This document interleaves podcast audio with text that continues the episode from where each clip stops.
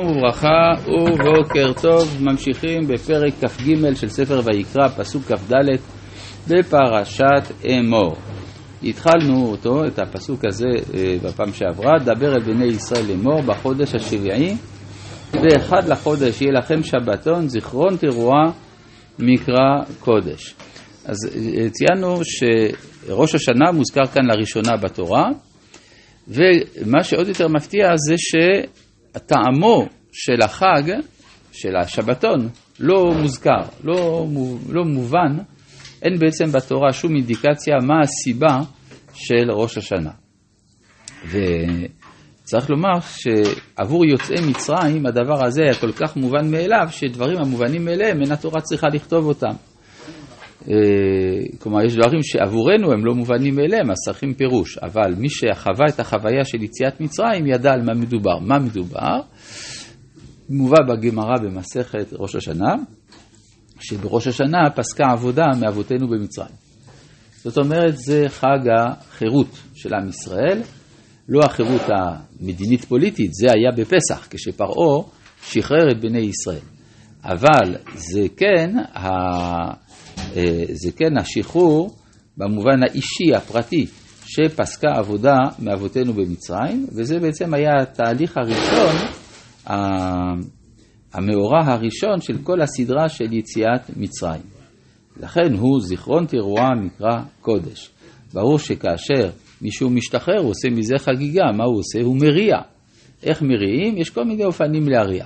לא נאמר בתורה שהתרועה נעשית על ידי כלי כלשהו.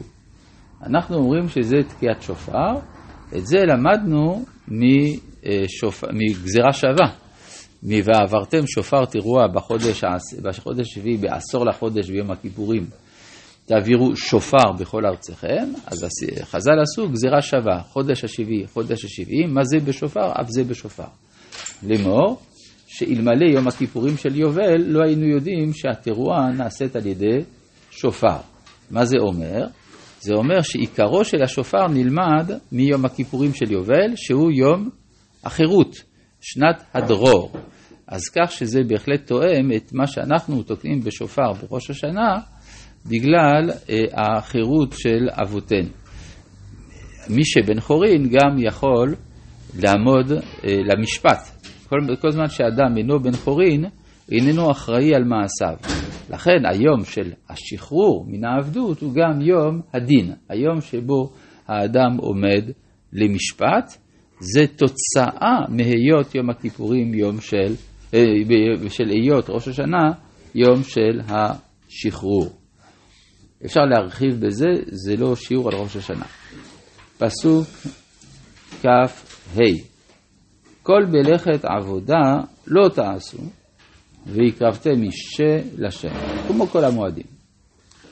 וידבר השם אל משה לאמור, אך בעשור לחודש השביעי הזה, יום הכיפורים הוא.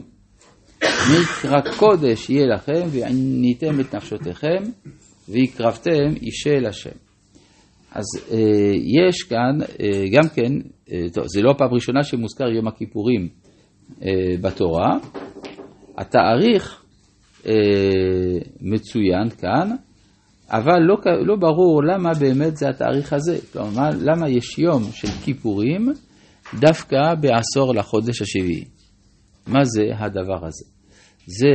אבל אם עושים חשבון פשוט מהפסוקים בתורה, יוצא שיום הכיפורים הוא היום שבו התקבלו הלוחות השניים. כלומר, אחרי כל הכישלונות של במתן תורה העם לא רוצה לשמוע, בי"ז בתמוז היה צריך לקבל את הלוחות, נשברו, ואחר כך משה צריך לעלות עוד פעם ולרדת ולהביא לנו את הלוחות. בסוף זה הצליח. יום הכיפורים, יום שמחת ליבו, אומרים חז"ל. למה יום שמחת ליבו? בגלל שהתקבלה התורה סוף סוף. זאת אומרת שלפי זה יום החירות בלוח העברי זה ראש השנה, ויום קבלת התורה זה יום הכיפורים.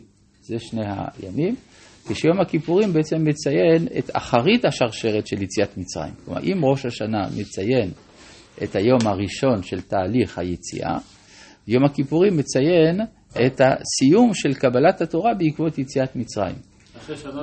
אחרי שנה ועשרה ימים. יוצא לפי זה שיום הכיפורים הוא הסוף, ראש השנה הוא ההתחלה. וזה מבאר לנו תופעה קצת משונה. בראש השנה אנחנו מתפללים שתצליח השנה המתחילה. ביום הכיפורים אנחנו מבקשים מחילה על העוונות של השנה שעברה. היה צריך לעשות הפוך. קודם כל לסיים עם העוונות של השנה שעברה, לחפר על כל מה שהיה, ואז להתחיל את השנה החדשה. אבל כאן זה מובן, כיוון שהמרחק בין שני המאורעות הוא שנה ועשרה ימים, אז מתחילים בראש השנה ומסיימים ביום הכיפורים. מתוך כך עולה השאלה, אותם עשרה ימים שבין ראש השנה ליום הכיפורים שייכים לשנה החדשה או לשנה שעברה? הם כנראה, אבל הם גם שייכים לשנה החדשה. אז אפשר לומר שהם לא שייכים לשום שנה. כלומר, הם מחוץ לזמן, כיוון שהם מחוץ לזמן, הם בראש השנה. הרי בספר יחזקאל, יום הכיפורים נקרא ראש השנה. בראש השנה בעשור לחודש. כך כתוב בספר יחזקאל בפרק למ"ח. זאת אומרת, או בפרק למ"ט נדמה לי. זה אומר שיש איזה זמן שבו אפשר לעלות מעל הזמן ולחזור לעבר. בעבר אדם עשה חטא, אז זה כבר עבר. אבל אם הוא עושה מסע בזמן, וזה אפשרי בזמן שמעל הזמנים, אז הוא יכול לתקן. לכן גם שנה בגימטריה 355 ימים, שזה שנת הירח. 10 ימים נוספים הם מחוץ לשנה. אז זה, לכן יום הכיפורים הוא בעשור לחודש השביעי, והוא גם בא לתקן את מה שלא הצליח ביציאת מצרים. ביציאת מצרים היה צריך 7 שבועות, בין היציאה לבין קבלת התורה, לבין מתן תורה, משום שהייתה טומאת מצרים שצריך להיטהר ממנה. אלה הם ימי קטנות שבהם האדם צריך להתעלות. לעומת זה, אם יש כבר יום הכיפורים לפני החג המציין את יציאת מצרים, אז אפשר להצמיד את היום השמיני של החג לחג יציאת מצרים. לכן חג הסוכות, שהוא בעצם ההעתקה של חג הפסח אל הסתיו, היום השמיני שלו באמת בא מיד אחרי היום השביעי שלו, שלא כמו ביציאת מצרים בפסח, שהיום השמיני חל 50 יום אחרי ההתחלה. כן, אז זה ההפרש. דבר נוסף, צריך להבין מה זה יום הכיפורים, אך בעשור לחודש השביעי, הזה יום הכיפורים הוא. מה זאת אומרת הזה? הרי לכאורה כל שנה יש יום הכיפורים. לפי מה שביארנו בפרשת אחרי מות, לפי פשוטו של מקרא, לא בכל יום כיפור מתענים.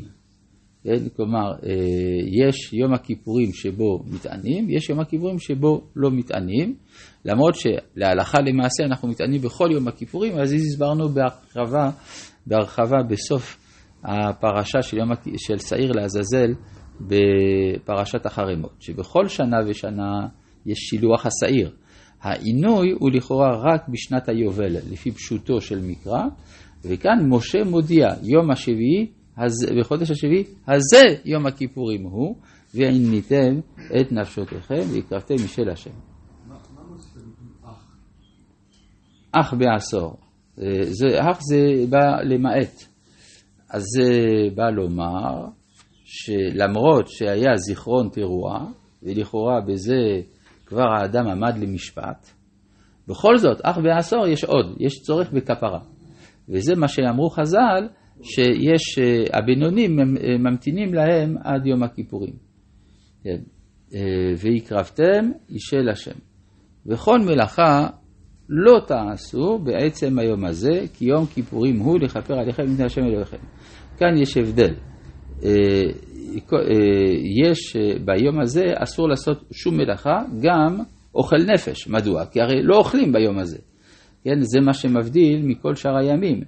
כי כל הנפש אשר לא תאונה בעצם היום הזה ונכרתה מעמיה, וכל הנפש אשר תעשה כל מלאכה בעצם היום הזה, ועבדתי את הנפש ההיא מקרב עמה. כלומר, כאן יש לנו חידוש שאיסור מלאכה ביום שאיננו שבת, בכל זאת מתחייב בכרת. לעומת זה, בשאר ימים טובים, מי שעושה מלאכה אינו חייב כרת. הוא עבר עליו, אבל כרת אין כאן. זאת אומרת שיום הכיפורים הוא משהו מעין שבת, ואז יש ספק מחלוקת תנאי מה יותר חמור, אם יום הכיפורים או שבת, להלכה שבת, אבל יש גם דעה אחרת. רבי